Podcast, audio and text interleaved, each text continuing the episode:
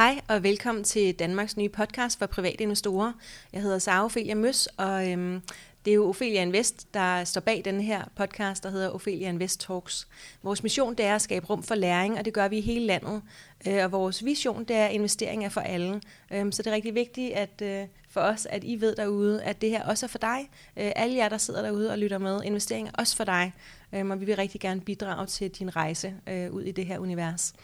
Øhm, vores struktur det er, at vi udkommer ugentligt, vi udkommer om fredagen, øh, og vores podcast varer altid lige omkring 30 minutter. Vores sponsorer er Nordnet og Spotlight Stock Market, og dagens tema det er momentumstrategi, og i øh, den forbindelse har vi inviteret Rasmus Sommerskov fra Falcon Invest med her i vores lille lydstudie, øh, som faktisk er et lille pop-up-studie nede på en Cuba på havnen i Aarhus. Så øh, Rasmus, vil du ikke øh, starte med lige at fortælle bare en lille smule om dig selv, hvem du er, og hvad du er, måske hvad du har læst eller et eller andet. Hvorfor er det, vi skal lytte til dig? Jamen, øh, jeg har ikke nogen øh, officiel uddannelse inden for, for investering, så jeg er ikke, øh, hvad kan jeg sige, inden for investering, der er jeg autodidakt. Jeg har mhm. så heldigvis nogle partnere, som, øh, som har investeringsbaggrund, øh, som, som gør, at, øh, ja, at, at den måde, vi investerer på, er egentlig baseret på, på øh, ja, som jeg sagde før, på forskning, men også på, at, at de har hvis man siger, den, den finansielle baggrund, som, som skal til. Hvor jeg står for vores marketing, jeg står for vores kommunikation, så jeg har lidt en anden baggrund. Okay. Øh, jeg har selv sådan, som, som investor, kan man sige, hvorfor skal man lytte til mig som, som investor? Så har jeg selv været med til at... Øh, jeg, har, jeg, jeg stiftede en virksomhed, som jeg solgte, fik en masse penge for den, og, og skulle så ud og investere de her penge og finde ud af, hvordan, hvordan får jeg mine penge til at vokse. Øh, samtidig er jeg også ret risikoavers, så jeg valgte egentlig at sige, jamen, hvordan kan jeg passe på mine penge først og fremmest. Det synes jeg var vigtigere end egentlig at vækste dem. Så jeg gik ned til min bank og snakkede med dem, det tror jeg de fleste gør, og hørte sådan, hvad, hvad synes de, jeg skulle gøre dengang, der var bankrenten, den var lavere end inflationen. Og det vil sige, at hvis jeg satte pengene i banken, så ville jeg rent faktisk tabe penge på at have tjent penge. Og det ville jeg synes, det var, det, det var ikke lige så frisk på. Selvom mm. jeg egentlig er meget risikoavers, så egentlig ville jeg hellere bare passe på pengene. Så snakkede jeg med en stor dansk investeringsforening, som jeg valgte at, at stole på, fordi de, de lød rigtig fornuftige. Jeg havde, havde gjort, øh, havde gjort det godt i mange år og var børsnoteret. Og det endte så med, at jeg tog til New Zealand, havde en gammel drøm om at, at tage derud, var derude i tre måneder og tabte en masse penge, mens jeg var væk. Og okay. mere end markedet. Det var så under finanskrisen, så vi tog afsted 1. oktober øh, 2008. Øh, kommer hjem øh, til jul, hvor de havde tabt 90 procent af det, jeg havde investeret. Okay. Og så tænkte jeg, åh, det her, det er, der kan man jo ikke stole på de professionelle. Øh, I hvert fald ikke altid. Så jeg tænkte, det her det bliver noget til selv at læse op på og finde ud af, hvordan investerer man. Mm. Så det endte faktisk med, at jeg tog min egen hvad skal man sige, aktieuddannelse. Øh, så det kan godt være, at jeg ikke har nogen officielle uddannelse, men jeg sad faktisk og handlede aktier i, jeg tror, tre år. Og hvad bestod og, din egen aktieuddannelse i? Jamen, jeg startede med at gøre, som mange gør, tror jeg, hvis først man begynder sådan at rigtig at interessere sig for det. Det var, at jeg begyndte at læse en masse bøger. Øh, jeg er abonneret på en masse nyhedsbreve, og fik simpelthen en, en masse input udefra for at finde ud af, hvad, hvad er det, der skal til for, at, at jeg får succes med investering. Ja. Fordi jeg egentlig havde valgt selv at passe på mine penge, og selv, ja. og selv investere på grund ja. af det her tab her. Ikke? Øhm, og, og var egentlig ret succesfuld med det. Jeg sad som, øh, som det, man kalder swing trader øh, hvor man øh, typisk øh, køber en aktie, har den en dag eller to, eller måske to, tre, fire uger, men så har du den heller ikke længere end det. Hvor der er også nogle, øh, nogle trader, der day trader, hvor de går ind og ud af en aktie på samme dag, mm. øh, og simpelthen får lukket positionen ned, inden markedet det lukker. Øh, og så er der nogen, der er meget langsigtet. Det er, det er jeg i dag, men dengang, der var jeg mere kortsigtet og sad og traded. Og, og, og hvad var din, øh, hvor mange timer brugte du på det om dagen? Fordi det er noget af det, som øh, folk ofte spørger om, hvor meget skal jeg, hvor, hvor meget tid tager det? Ja, hvor lang ja. tid tager det? Ja, det tager lang tid. Og det tager, det tager lang tid rigtigt at forstå markedsmekanismer og så videre. Hvis ikke du har nogen finansiel baggrund, så tager det bare lang tid at lære det. Mm. Øhm, og det så hvor mange timer om dagen sad du og, og Jeg gjorde det fuldtid i tre år. Okay. Men jeg har jo så også solgt min virksomhed, så jeg havde nogle penge, som gjorde, at jeg ikke behøvede at, tage en, øh, at, at få en løn. Mm. Og, og det gjorde jo så, at jeg i højere grad kunne uddanne mig selv hurtigere, kan man sige, ja. end mange andre måske ville have tid til. Og hvad var det allerførste, du gjorde? Jamen, det, altså, det var at købe bøger. Købe nogle bøger? Købe nogle bøger, læse mm. nogle bøger. Ja. Godt.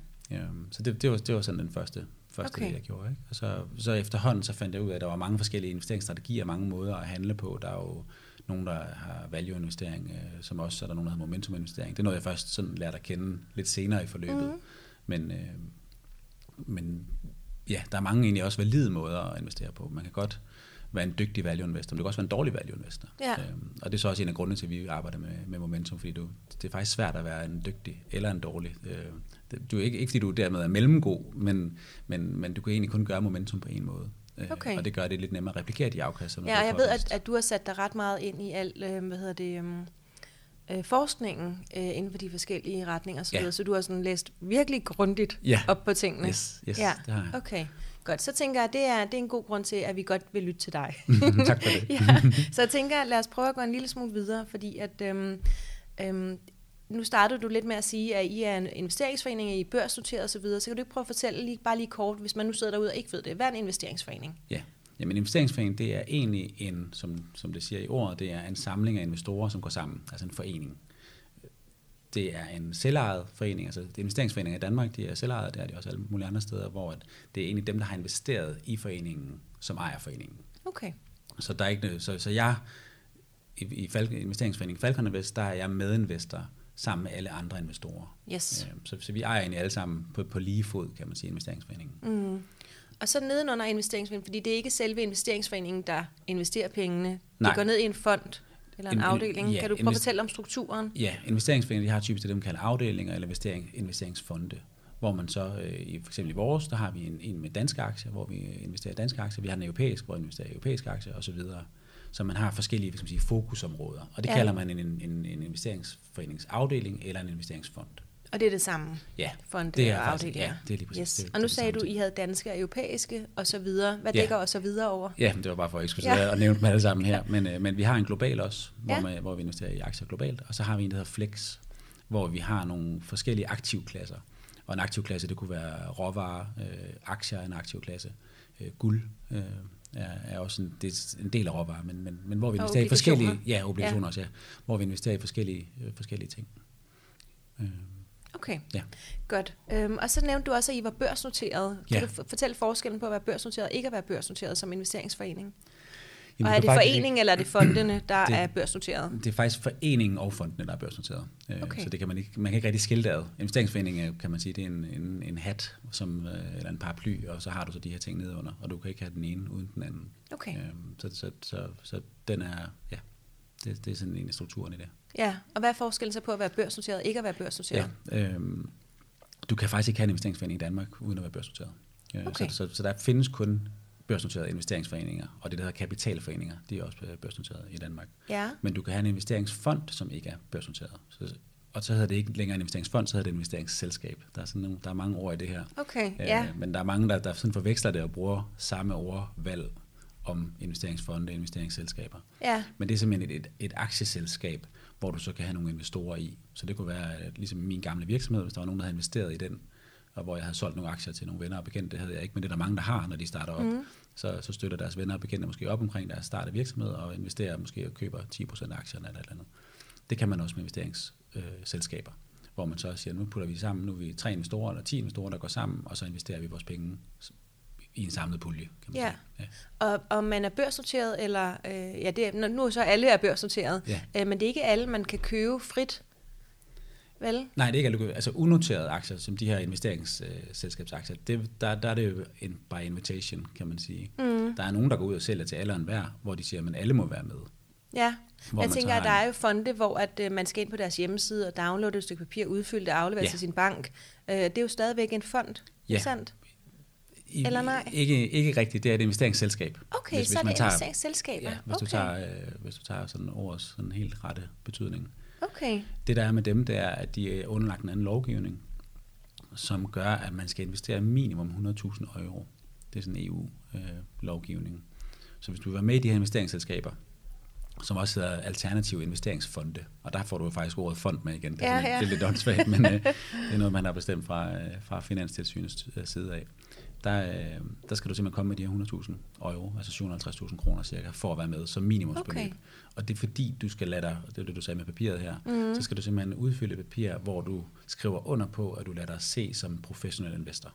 okay. Øhm, og det, det er simpelthen kun professionelle investorer, der må være med i det her. Det har man så fra EU's side valgt at sige, at du kan anses som professionel investor, hvis du har 100.000 euro, du kan undvære til at investere på den her måde her. Okay, så, så det vi har at vælge imellem, det er enten, at vi skal øh, smide 750.000 danske kroner et sted Ja, øh, i, i det, der så hedder et investeringsselskab øh, eller en alternativ investeringsfond. Ja, ja. præcis, ja. Øh, og på den anden side, så har vi så alt det, vi kan købe fra vores computer derhjemme. Ja, og der kan du investere fra 100 kroner op efter. Yes. Øh, Så det er de to muligheder, vi 100.000 har. euro, Der, der ligger ikke noget i midten der. Nej. Nej, okay. Ophelia Invest Talks er sponsoreret af Nordnet Markets. Nordnet Markets er Nordens bredeste kortagefri udbud af børshandlende produkter, hvor du kan investere i op- og nedgang i forskellige indeks, råvarer og aktier verden over. Udbuddet omfatter både bull- og bear-certifikater samt mini-futures. Bemærk, produkterne er komplekse og kræver en god forståelse for de underliggende markeds- og produktspecifikke vilkår og egenskaber. Du kan læse mere på www.nordnet.dk. Det, I laver, det er jo aktiv forvaltning. Ja. Kan du fortælle en lille smule om forskellen på aktiv og passiv forvaltning? Ja, det kan jeg godt. Hvis vi tager aktiv forvaltning først, så er der nogen, der sidder og vælger, hvilke aktier, der skal investeres i. Mm. Så hvis vi tager Danmark for eksempel, der har vi et øh, C20-indeks og et C25-indeks, hvor man har henholdsvis 20 eller 25 aktier, og en aktiv forvalter vil så vælge nogle af de her aktier. Så de køber ikke alle 25 i C25-indekset, men køber måske 5 eller 10 eller 15 og udlader nogle aktier. Og det gør de baseret på en eller anden strategi. Det kunne være, at man siger, at vi tror, at de her aktier de er undervurderet. Det gør man, hvis man bruger det, der hedder en value-strategi. Så går man ind og kigger på, om vi tror, at markedet ikke har set den værdi, der ligger i Novo Nordisk endnu. Lad os sige, at tage den for eksempel, som eksempel. Og så, så køber man Novo Nordisk med forventning om, at markedet på et eller andet tidspunkt finder ud af, at Novo Nordisk er undervurderet, eller de har et præparat, som måske får en ekstra godkendelse, man ikke regner med i markedet, hvad ved jeg. Og så kan man den vej tjene ekstra penge, når markedet opdager værdien, og så stiger aktiens øh, kursværdi. Så det er, sådan, det, det er den aktive del, der man, man går ind og kigger på selskabet, kigger måske på ledelsen, kigger på regnskabstal. Hvor den passive øh, investor, han vil typisk købe en, eller hun vil købe en investeringsfond, øh, som er, øh, det kan være det, man kalder en indeksfond, eller en ETF, hvor man så køber alle de her 25 aktier i indekset. Så det er den passive del. Man tager ikke stilling til, skal vi have mere af den ene, mm. eller mere af den, øh, mere af den anden. Man køber simpelthen alle sammen. Og så får man jo så også middelafkastet øh, i, i de aktier, eller de aktier, der ligger i indekset. Yes, Ja. godt. Og, og i jeres danske fond, hvor Ja. mange, øh, hvor mange forskellige øh, aktier har I så deri? Jamen, vi køber 10 aktier ad gangen i vores, øh, i vores danske fond. 10 aktier? 10 aktier ud af de her C- C25 aktier. Okay. Nu, vi køber en lille smule i det, der hedder large cap og mid cap også, af de Mhm. mest likvide aktier der. Så, men, men hvis vi snakker det danske aktieindeks, det fylder cirka, eller det, det store aktieindeks, C25-indeks, det fylder cirka to tredjedel af vores danske fond. Okay, og så har I så en tredjedel. Så har vi en tredjedel nogle andre aktier også, ja. Og det er faktisk fordi vi er investeringsforening, at vi, at vi har det. Fordi det, der er nogle krav fra, øh, fra Finanstilsynet om, at man skal sprede sin risiko mere, når man er en en investeringsforening. Og der ligger noget investorbeskyttelse i det, fordi det er klart, at hvis du køber fem aktier i indekset, og det går dårligt for de fem aktier, så taber du flere penge, end du ville have gjort, hvis du købte indekset. Ja, Øhm, Så derfor så, så har man simpelthen valgt fra lovgivningens side at sige, at investeringsforeninger de skal sprede deres risiko mere, fordi at det er investorer, snakker vi før om de her investeringsselskaber, hvor man skal være professionel. ja lige præcis. Sad Og hvis ikke du er professionel, så, så, så er det jo egentlig implicit, at så ved du ikke helt så meget om det, du, Nej. det, du gør. Ja. Og så er det bedre, at du investerer i noget, som spreder risikoen mere. Og det Mhm. gør man, hvis man køber en investeringsforening. Godt. Så I har øhm, 10 aktier. Vi køber 10 af C20 aktierne hver gang, vi køber aktier i, i C20, ja. Men Okay. vi gør det faktisk ved at dele vores porteføljer op i fire, Ja. så vi har det, vi kalder delporteføljer. Ja, Og det er simpelthen for at undgå ikke at købe en aktie lige på toppen eller lige på bunden. ja. Så vi kommer aldrig til at have en aktie, hvor vi har ramt den lige ja, ØV, øh, og, øh, og købt den på det helt rigtige tidspunkt. Men på den, på den anden side, så kommer vi heller ikke til at købe den på det helt forkerte tidspunkt. Nej, så kan du prøve, hvis vi starter sådan fra starten, så I har den her danske fond, og nu Ja. skal I så have fyldt et eller andet i den. Ja. Hvad gør I så? Jamen, så gør vi det. Så går vi ud og køber 10 aktier ud af de 25, og siger, hvad er det for nogle 10 aktier, der lige nu er i bedst momentum? Okay, og hvordan ved man, om det er i bedst momentum? Ja, det, det, der laver man simpelthen en beregning, hvor man kigger tilbage på det seneste halve til hele år. Ja. Kursdata, det er det eneste, du kigger på. Simpelthen, hvordan har kursudviklingen været i, den her, øh, i, i aktien? Ja, Og der kigger man så på alle aktierne i C25-indekset og rangerer dem efter hinanden. Så dem, der har haft den bedste kursudvikling inden for det første år, det er så dem, der ligger i toppen af den her øh, rangliste, kan man kalde det. Og dem, der har haft den dårligste kursudvikling, de vil så ligge i bunden. Og så køber du de 10 bedste. okay. Så det kan også godt være, at markedet er faldet. Ligesom i 2018, der, der, der tabte indekset. Øh, der var det jo... 13,2 procent. Ja, noget af den stil i hvert fald. Ikke? Ja, der, der faldt indekset. Så der faldt alle aktierne, stort Mhm. set i hvert fald. Og der køber man så dem, der har faldet mindst. Det er Yes. så det, altså relativt, kan man sige. De de relative vinder, selvom de egentlig ikke har vundet særlig meget. Ja, Ja. Okay. Så, det, det, det, Så, så I køber 10 af de største, og Ja. dem køber I så, øhm, så I køber lidt af gangen? Ja, så køber, vi, så køber vi 10 nu her, så om 6-7 uger, så kigger vi på den næste del af porteføljen, altså næste fjerde del, og siger, hvilke 10 skal vi have nu? Og så kan det være, at der er to, det er gået godt for i de, den her mellemliggende periode, som egentlig er kommet højere op i ranglisten, og så kan det være, at der er to, det er gået dårligere, som kommer lav, længere ned. Så køber vi så ja, 10 igen 6 uger senere, og 10 igen 6 uger senere, og så har vi fyldt porteføljen op. Men fordi vi gør det for skudt, så kan det være, at der er forskellige aktier. Så den ene gang, der køber vi måske, lad os bare sige Novo er en af dem, men næste gang, så er Novo ikke rigtig længere i momentum, så køber vi ikke den, og så har vi en anden aktie. Så det gør sådan, at vi, at vi typisk har en 12-13 aktier af dem, der er i indekset. Okay. Fordi vi, selvom vi i går sådan kun køber 10 gange. Ja. Ja. Okay. Så, og det vil typisk være de samme, altså fordi hvis I kun har en 12-13, Ja, øh, så må der være nogen, der bliver ved med ligesom at klare det godt. sådan er det oftest, ja. ja. Ja. Og, det er jo, og det er jo lige præcis det, der er med momentum. Der er, forskning har simpelthen påvist, at aktier, der tidligere er steget meget, eller inden for det sidste halve til hele år steget mere end andre øh, aktier relativt, de vil også relativt blive ved med at stige mere end de andre. Så det er det, man gør. Man får simpelthen statistik. Ophelia Invest Talks er sponsoreret af Spotlight Stock Market. Spotlight er markedspladsen, hvor investorer og vækstselskaber mødes. Hos Spotlight er det enklere og tryggere for selskaber at være noteret. Rasmus, vil du ikke prøve at forklare, øh, hvad det er, momentumstrategi egentlig er, sådan forskningsmæssigt? Hvad er det, det betyder? Jo, det vil jeg gerne. Man har fra forskningsside, eller i forskningen har man kigget på og, og gået ind og sagt, over de sidste mange, mange år, altså de sidste 100 års kursdata, man har på aktiemarkedet, hvad er det, der har givet mere afkast? Altså hvad er der har slået de her, nu snakker vi før om, om passive fonde, hvor man bare, egentlig bare køber alle 25 aktier i mm. 25-indekset. Hvordan har man kunne slå det?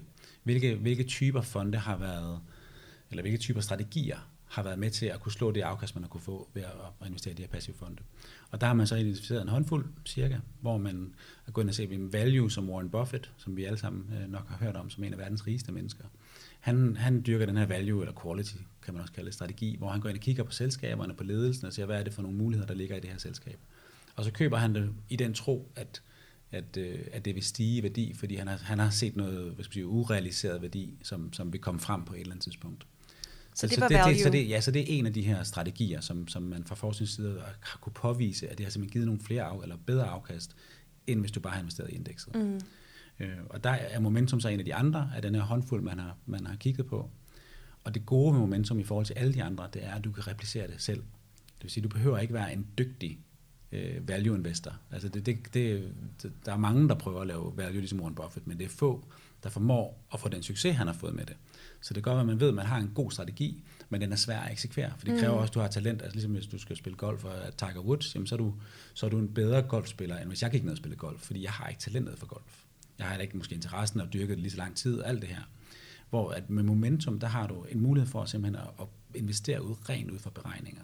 Så det vil sige, du behøver ikke være nogen dygtig momentuminvestor. Du kan hverken være dygtig, det vi snakkede om i starten, du kan hverken være, være dygtig eller være, være ikke så dygtig momentuminvestor. Hvis du følger den rene forskning, så skal du egentlig bare gøre det, som, som forskningen siger, det er simpelthen beregne på kursdata. Hvor man i, med momentum, der har man simpelthen fundet ud af, hvis du, hvis du kigger på aktier, og deres kursdata inden for det seneste halve til hele år, så vil den kursudvikling, der har været, vil typisk fortsætte det næste halve til hele år. Så hvis du, du skal ind og se på, hvad er det for nogle, hvis du tager C25-indekset, som vi snakkede om før, hvis du kigger på det, og laver en rangorden af de aktier, der er i indekset, ud fra, hvordan deres kursudvikling har været det seneste års tid. Og hvad betyder det, Så- hvordan deres kursudvikling har været? Hvordan ved vi, om den er god eller dårlig? Jamen, altså, lad, os sige, lad os sige, at i, vi tager 2018 som eksempel, nu har jeg ikke lige de, de eksakte, de rigtige kurser, men lad os sige, at Novo Nordisk startede 2018 i kurs 200. mm-hmm. Så stiger Novo Nordisk to, i 2018 til, til slutningen af året, altså til 1. januar 2019, så stiger den til kurs 300. Så har den jo haft en positiv kursudvikling. Den er steget Yes. yes. 50 procent det år. Så det er ikke noget med, hvor meget den klarer sig fra dag til dag, eller hvordan, hvor meget den går op og ned, hvor meget Nej. volatilitet der er, altså for store udsving der er. Det er simpelthen fra en dato til en anden dato. Hvordan klarede den sig der? Ja, og så, og så kigger man faktisk typisk også på nogle perioder inden for det her år. Stiller man momentum op i en to-tre perioder, og siger, jamen det, det, det, et halvt års kursdata, det seneste halve år, det udgør et eller andet antal procent af de her point, man giver i, i momentumscoren.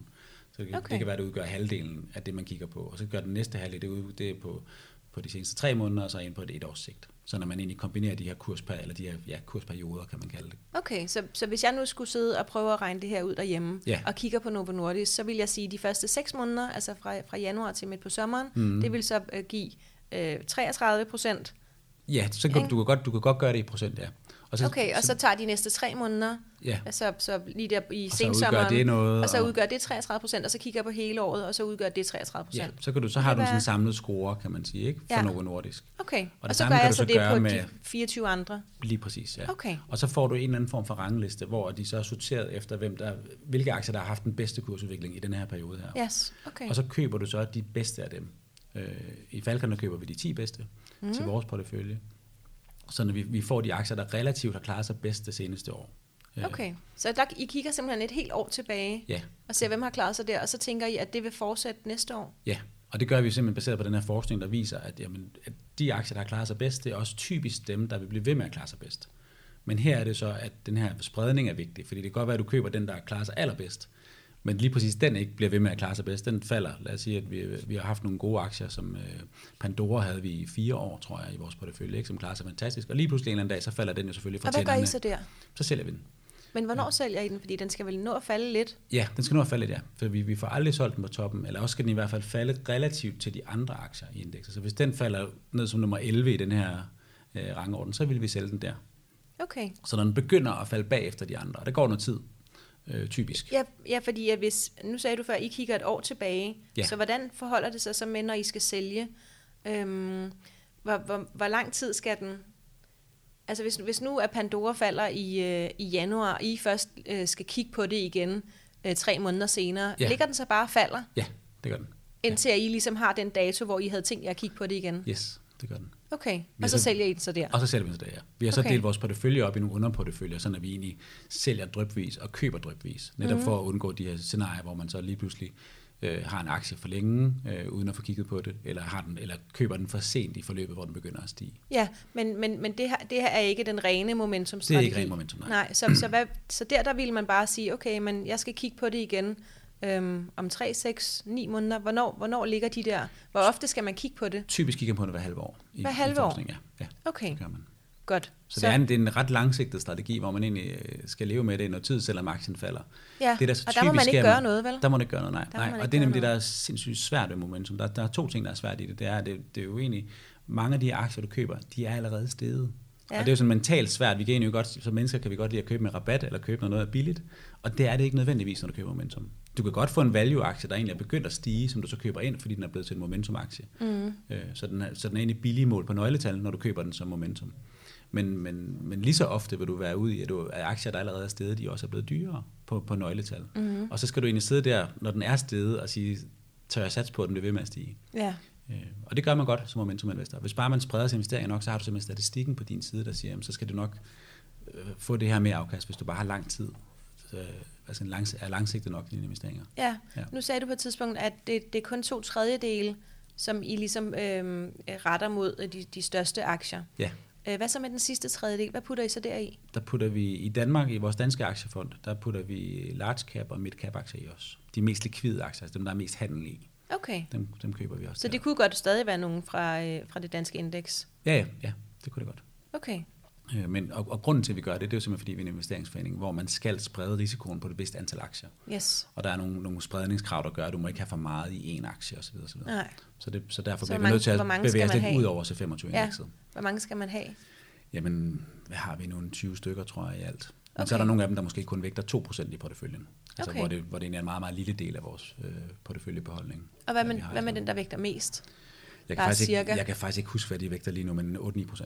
Okay. Ja, At ligger er der en skæringsgrænse på omkring 10 eller sådan noget, i forhold til, hvad I må? Nej, men der er, der er sådan en, en, en 40-10-5-regel. Den er sådan lidt kompliceret at forklare, men, Okay. øh, men det er Finanstilsyns... Øh, Okay, sige, den gemmer vi til en anden god jura. gang, så. Ja, vi skal ind Ja. over der. Men, øh, men der, Øhm. der er sådan nogle spredningsregler, som vi selvfølgelig skal overholde, og som vi, Okay. og som vi overholder. Godt. Og øhm, så, så ved jeg, at, øh, at I, jeg, jeg snakker meget ofte om det her dollar cost averaging, øhm, som, som bare handler om, at man skal købe lidt hele tiden, fordi det er så svært at finde ud af, hvornår at det er toppen og hvornår det er bunden. Ja. Øhm, og der ved jeg, at det bruger I også noget af i forhold til jeres fonde. ja, det er det her, vi gør med, som jeg sagde sådan meget kort var inde på før, at vi, at vi simpelthen bygger positionerne op. Ja, Så vi går ind og kigger på en, en, en aktie i januar og siger, skal vi købe den nu? Jamen det skal vi. Og så køber vi den, og så venter vi 6-7 uger, og så kigger vi på en del mere af vores portefølje der. Så vi har egentlig delt vores portefølje op i fire dele, fire lige dele, 25% til hver.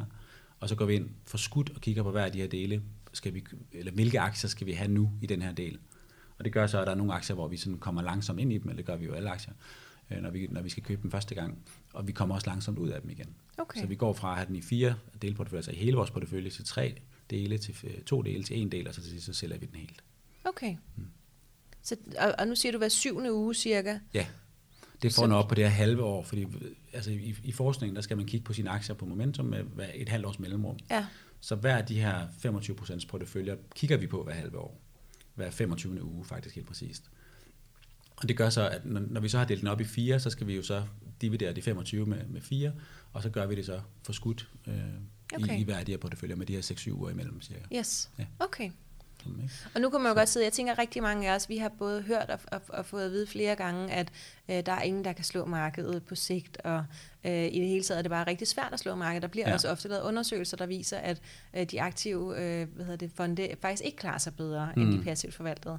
Øh, men jeg ved, at der lige er lavet en øh, undersøgelse i 2018, som kom fra Berlingske, øh, og øh, nu har du fortalt mig det, men, men vil du måske fortælle dem, der lytter med nu, hvordan I klarede jer deri? Ja, øhm, Berlingske var inde i december måned 2018 og kigge på, på, på aktieåret 2018 og se, hvem havde klaret sig bedst i danske aktier af investeringsforeninger i Danmark.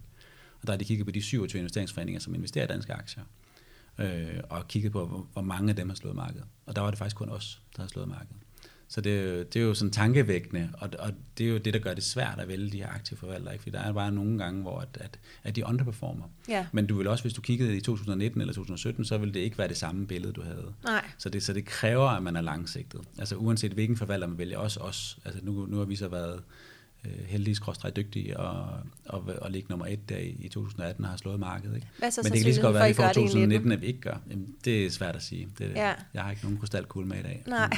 jeg kan godt have en, der virker, ja. men det har jeg ikke. Øhm, jeg har sådan et øh, billede, når jeg er ude og, og holde foredrag om, om investering, øhm, hvor at, øh, at, at vi sammenligner den aktive fond og den passive fond mm. øh, Mhm. på gebyr på lang sigt på 30 år. Ja. Øhm, og hvis, hvis de klarer sig lige godt, Ja. øhm, altså hvis, hvis de begge to bare laver markedsgennemsnittet på de her 7%, som det har været historisk set, øh, så har man så øh, hvad hedder det, tjent to- to- 200.000 mere på den passive fond, Ja. fordi at, øh, at, at det jo koster mere at investere hos jer. Så hvor lang, øh, hvor lang tidshorisont, fordi nu snakker du om lang tidshorisont på den aktive forvaltning, Ja. altså tænker jeg, ja, men kan det passe, altså også på 30 år, vil du, vil du virkelig anbefale, at vi også med et sigte på 30 år har penge i, i aktiv forvaltning?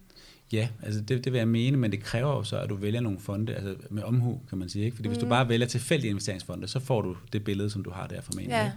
Så det kræver, at du, at du tager nogen, som, som investerer på en måde, der, der giver lidt mere mening, end bare at sige, at vi laver også value.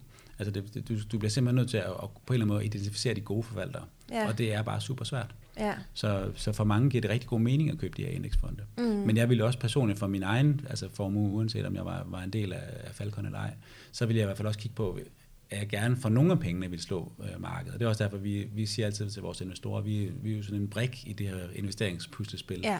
Vi er ikke hele puslespillet, så man Ja. ja. skal ikke investere alle sine penge hos os, men vi synes, man skal, man skal i hvert fald overveje at tage momentum med, fordi det bare historisk set har givet nogle mere afkast. Ja. Og hvis du vil have adgang til dem, så bliver du jo også nødt til at investere i en fond, der, der laver det. ja. Og hvor mange af dem er der i Danmark? Momentumfond, der er ikke nogen, der laver ren momentum, som vi gør. Okay. Øh, der er en enkelt øh, forvalter, som kombinerer valg og momentum. Og Okay. det kan også give god mening. Ja, vil du Øh, fortælle vi mig, det er? Jeg tror, det er Sparinvest, Okay. der gør det, øh, Okay. som har lavet en, en enkelt fond. Ja. Øhm, nu, du, sagde, du sagde før, at øh, nu havde du fortalt om en, en håndfuld Ja. af de her forskellige faktorer, Ja, øh, eller faktorer. Øhm, jeg fik value og momentum. Var det en lille håndfuld, eller var der flere end dem? der er flere end dem. Der er flere Yes. end dem. Kan der du er, nævne bare et par stykker? Ja, det vil jeg tro. Der er en, der hedder Small Cap. også. Yes. Så det vil sige, hvis du investerer i selskaber, som, øh, som, som ikke ligger i, C20 hvis du tager det danske Mhm, mm, aktiemarked som mm. eksempel, ikke, som ikke ligger i C20-indekset, men som ligger i, i, i small cap, som er, som er typisk nogle aktier, der er forholdsvis illikvide. Øh, især i de danske, fordi Og det danske betyder bare, at de ikke bliver solgt så meget. De bliver ikke handlet de så bliver meget. ikke, ikke handlet særlig meget, Yes. nej. Så derfor så vil, vil prissætningen også være meget øh, forskellig, kan man sige. Ikke? Ja. Altså, så er der lige en, der gerne vil af med nogle aktier, selv det, han eller hun måske billigt eller dyrt. Ja. Hvor hvis du tager nogle nordiske aktier, så er der så mange handler i den, så der vil, der vil, vil prisen altid ligge, altså for køber Ja. og sælger altid ligge ret tæt på hinanden. Har du en til? En til faktor? Øh, ja, quality, altså kvalitet, Ja, hvor man går ind og kigger på nogle, nogle andre parametre. Jeg kan faktisk ikke huske de præcise parametre, men det, det er en af de andre af, Okay. det, af den her håndfulde faktorer. Ja. ja. okay, spændende. ja. Jeg tænker, at vi skal, vi skal til at runde af, øh, men jeg vil gerne lige, øh, fordi det, vi, vi ser jo dig allerede den 7. februar over i København, Mhm. mm-hmm. hvor, vi, øh, hvor vi har et par timer sammen med dig øh, til en af vores øh, Deluxe Invest Caféer. Ja. Og er det dig, eller kommer en af dine kolleger også? Det er mig, der kommer over Det er der. dig, der kommer over der. Ja. Yes. Um, så det er den 7. februar i, øh, i København, og det er en Deluxe Invest Café, og du kan tilmelde dig inden gennem øh, vores øh, aktie, Klubben Danmark eller Kvindelogen Investeret, som er de her to øhm, investor communities, vi har på Facebook. Øhm, du kan faktisk også møde Rasmus ude til Nordic Invest Camp, øhm, som er det her øh, kæmpe store event med 1000 private investorer, hvor vi starter klokken 8 om morgenen og slutter klokken, vi har faktisk lige skudt det til midnat, fordi vi har fået en, øhm, en, øh, en danseekspert med øh, ombord, så hun, øh, hun tager over omkring klokken halv ni, og så er der altså dansefest i tre og en halv time. Øhm, det bliver en, en crazy dag med øh, vildt mange speakers på den store scene. Øh, det her øh, workshop-rum og et øh, trader-rum. Så der er, der er simpelthen noget for alle. Øh, du kan komme og vide ingenting, og så kan du gå derfra med en strategi om aftenen. Og, øh, og Rasmus er så en af dem, du kan høre fra den store scene i en paneldebat. Der kommer til at være fem paneldebatter, fire eller fem paneldebatter. Øh, og Rasmus er så med i den, om, øh, der handler om aktiv og versus passiv øh, investering. Um, så jeg tænker, at øh, der står du rimelig skarpt med, med den undersøgelse fra sidste år. Yeah. Um, Mm. ja, så, så det er jo et... Øh, ja, det er det. Um, yes, hvad kan jeg mere sige der? Uh, billetterne er billigere nu, end de er uh, senere, så uh, du kan gå ind på sitet og kigge. Det hedder nordicinvestcamp.dk.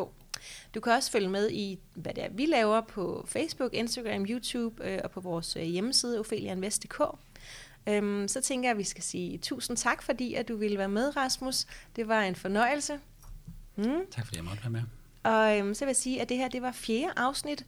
Øh, feedback er meget velkommen. Du kan skrive øh, inde på vores messenger på, øh, på vores øh, Facebook-page, Ophelia Invest. Du er også meget velkommen til at skrive direkte til kommunikationsnabelag opheliainvestor.dk. Øhm, vi linker til noget af det, som vi har snakket om her i dag sammen med Rasmus, øhm, her hvor at du har fundet podcasten. Og så er der bare tilbage at sige tak, fordi du lyttede med.